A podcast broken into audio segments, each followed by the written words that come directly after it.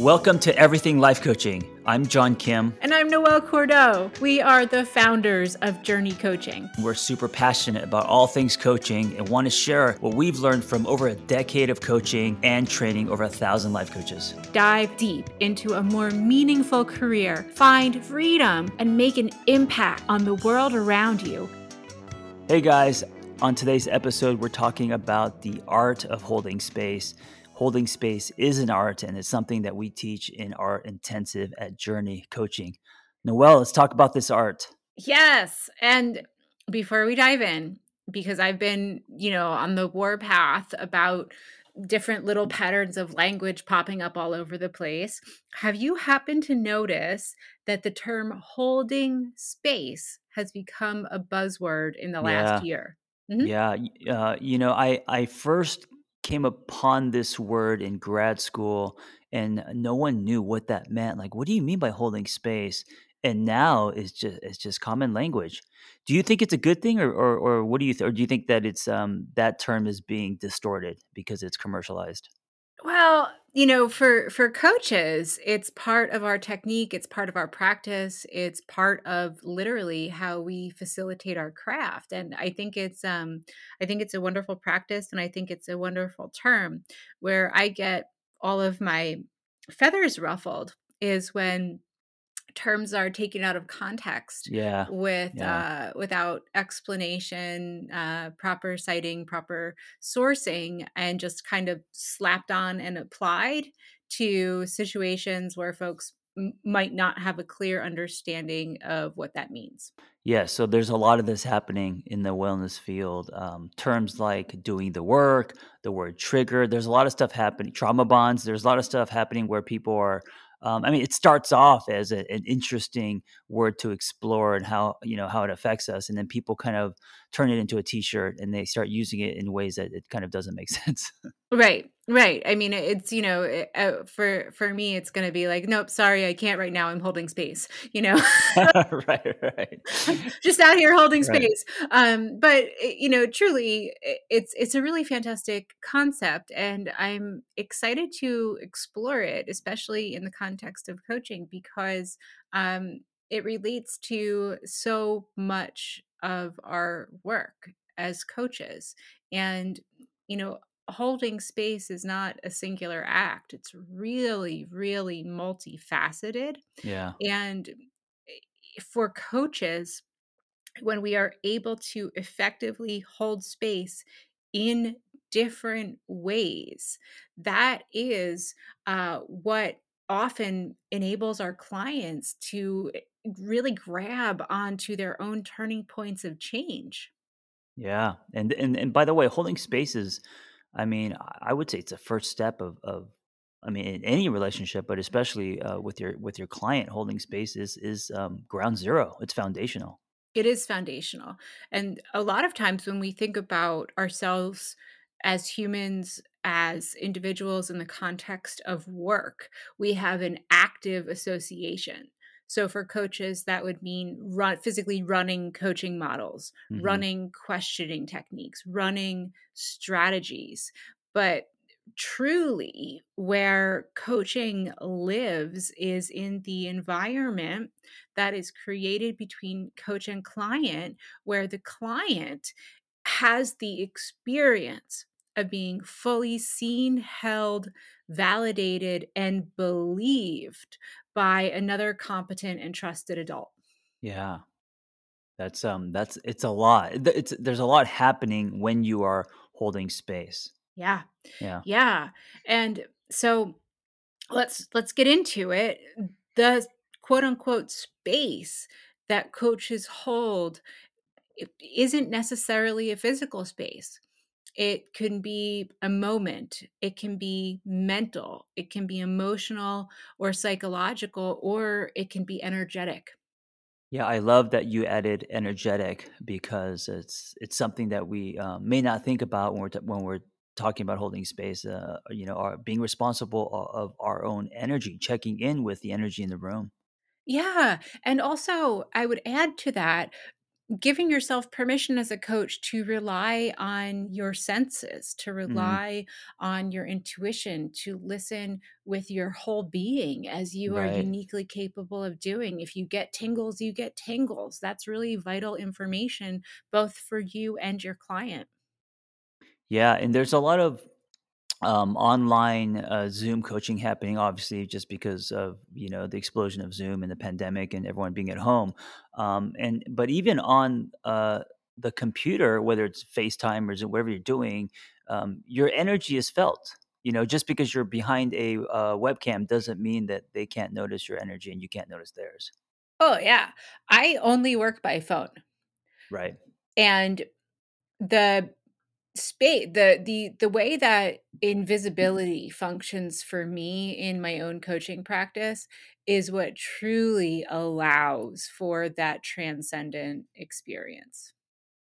Yeah. And so when I coach, I used to do all webcam. Now I do mostly phone like you, and I purposely walk and talk, and that walking, it produces a different energy that works for me instead of sitting in one space. Yeah.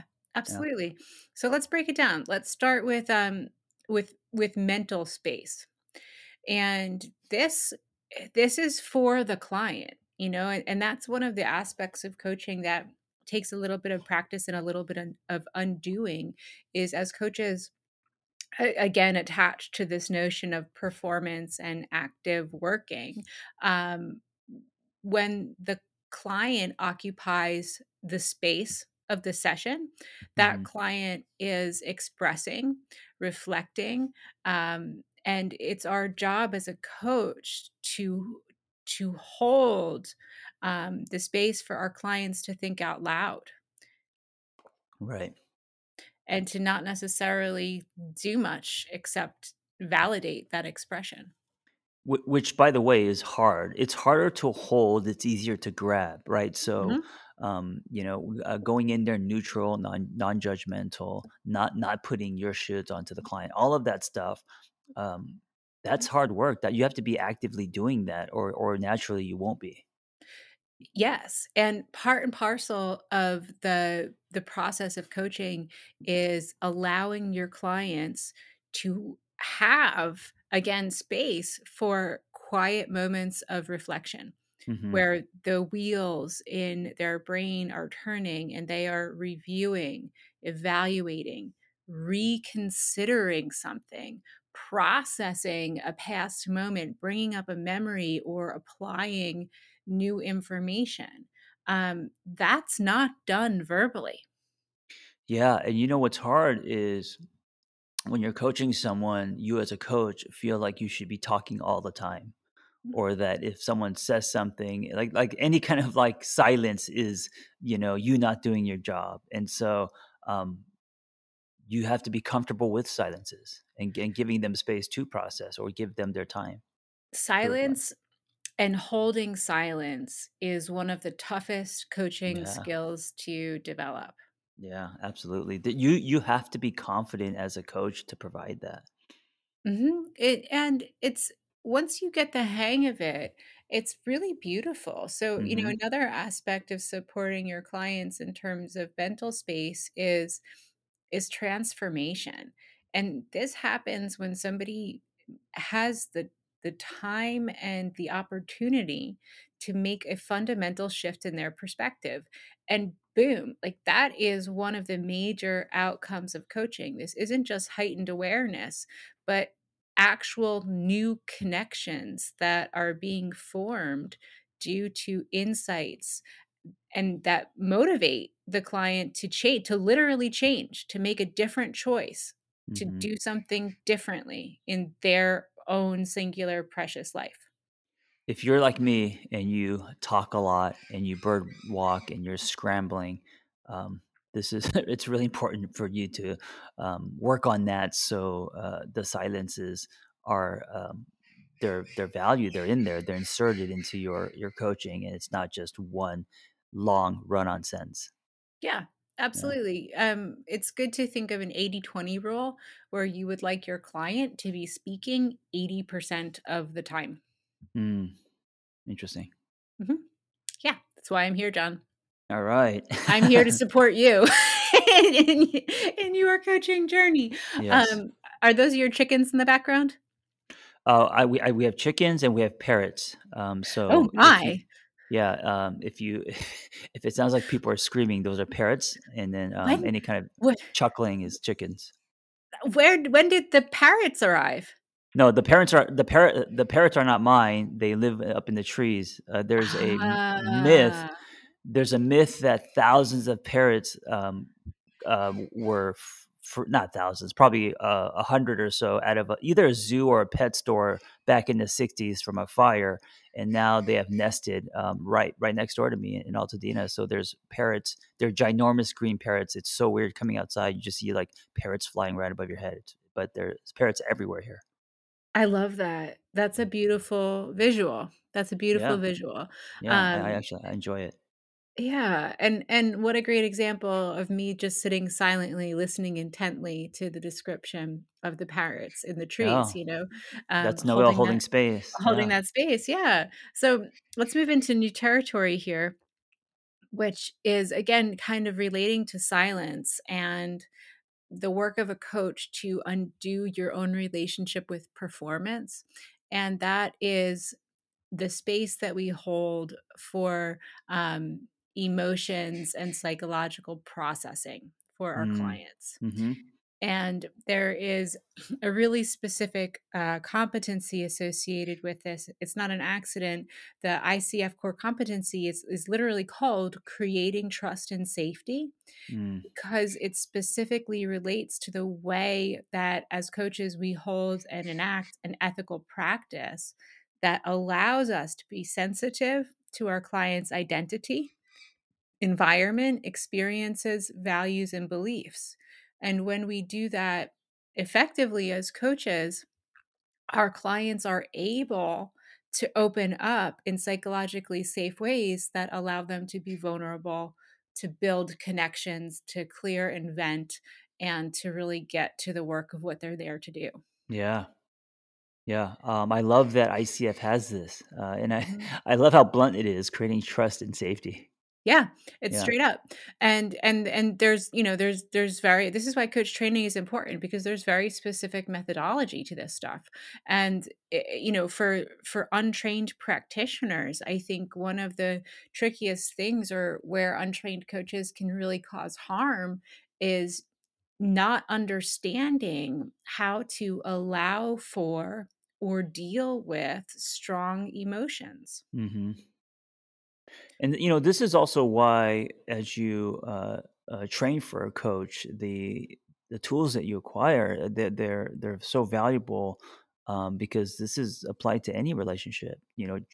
Creating trust and safety is going to be helpful with your parents, with your partner, with your friends. I mean, all across the board, just in your life. Yeah. An example from my own experience in coaching is when I was in coach training, I remember one of the trainers saying specifically along the lines of, preparing yourself for strong emotions. And one of my classmates said, what's the worst thing that can, really come up? And the trainer said, be prepared for anything. And then used an example of feelings of regret or resentment. That when a client really finally bursts through to the other side of awareness and they realize maybe for the first time in their entire lives that they wasted potential, wasted time, wasted their youth with limiting beliefs, misconceptions, or cognitive distortions, holy shit. Like that's big. That's big stuff. Yeah, of course. And like anything, the only way out is through. Yeah. And so when we're holding allowing your clients to feel, normalizing it, validating it, that sucks. Let's talk about it. What do you need? What are you feeling? Letting your clients process everything that they're thinking and feeling. And additionally with this, if we're looking at the ICF standards and coach training, one of the things that you learn to do as a coach is to, from session to session, notice trends in your client's behavior and emotions across sessions to discern themes and patterns so that you can mirror back to your client, hey, you know, it's been a couple months now, and every time this happens, it seems like you have pretty big feelings. Is there something here that needs to be resolved? Yeah. And that's also, by doing that, you are bringing the session into the here and now. Yes. You know, noticing the stuff that's happening in the room, I think, is very powerful. Yeah. And, you know, that's a great lead into to energetic space. Mm. So how would you define the interplay and exchange of energy in a coaching conversation? Oh, man. How would I define it?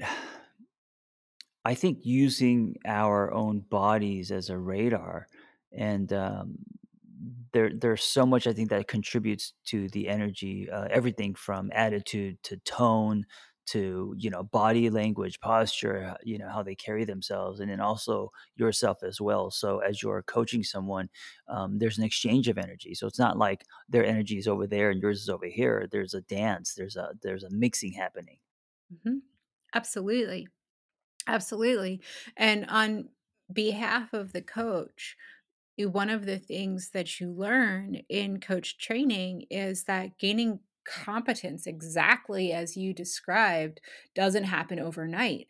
Mm-hmm. There is a practice to it, and it's twofold. It requires self-awareness, and then the secondary outcome of, if you're not doing well, asking for help, resting, engaging in self-care. Because working as a coach is a human-heavy endeavor. And coaches are people too. Coaches have sick days. Coaches can't be non-judgmental all the time. Sometimes your own problem pot is full. And if that is true for you, then you need to pull back a little bit. Right. There are really specific behavioral standards for managing the energetic space of the session. And I think they're really helpful. One that is super important that you comes from coach training is the foundational acknowledgement that clients are responsible for their own choices. Mm, yeah. That there's a boundary in that, right? Mm-hmm. Yeah. And so, yeah, they're their own people. They make their own choices. And yes, you're holding space, but you're not responsible for their choices. No, you can't be. Yeah. And then, you know, secondarily, developing a reflective practice to consistently be evaluating yourself as a coach in practice, not just making the assumption, oh, I've got this, but continuing to deepen your learning, ask for feedback, get supervision, get more training, and to really, you know, move through the levels of professional competency. Mm-hmm. And then another is regulating your emotions in session, which is a muscle to build. Yeah. And that's, you know, not to say don't show up with emotions in session. It is perfectly appropriate to cry with your clients. But if you experience something that really tips you into anger, recognizing when that might be yours and not your client's. Right. Being responsible for it. And then, of course, you know, demonstrating curiosity and really taking into context the influence of culture and who you are, what your lens and what your story is, alongside of who your client is, what their lens and what their story is. Mm-hmm. So in conclusion, you know, we opened up talking about kind of the commonality of holding space as a term that's out there. And really specifically in coaching, it's like being the container yourself and creating emptiness so that your clients can fill it with their own resources. Right. Ooh, I love that visual. Well, I mean, I like the word. I like the word container. So I know. Yeah. I teach a whole class on it. Yeah. Yeah, and that your class is a great one for this topic, and it teaches us how to keep our own judgment, our own solutions, our own emotional responses outside of the container so that our clients can walk around and explore within the space that you're holding and do what they do best, which is, you know, come to their own conclusions and change their own lives. Yeah. If you want to go deeper on the art of holding space, I teach one class, but there are many classes at Journey where we go deeper into this, how to do it for clients, but also in your own life. And this has been a game changer for me, holding space, what it looks like to do that. But also, as you learn, you're going to want to be with people who have this ability as well. Yes, yeah. 100%. It's a privilege and an honor to teach. Yeah. Thank you for listening. All right. Be well. No, guys, be well. Thanks for listening to Everything Life Coaching. If you're feeling the draw to become a coach, head to journey.co/everything to explore a new career that brings fulfillment, gives you a true sense of purpose, and a strong community to do it in. We created Journey Coaching to equip you with the tools, training, and community you need to attain your goals. Join Journey Coaching and begin your journey towards personal freedom and a transformative state of growth today. That's JRNI.co/everything.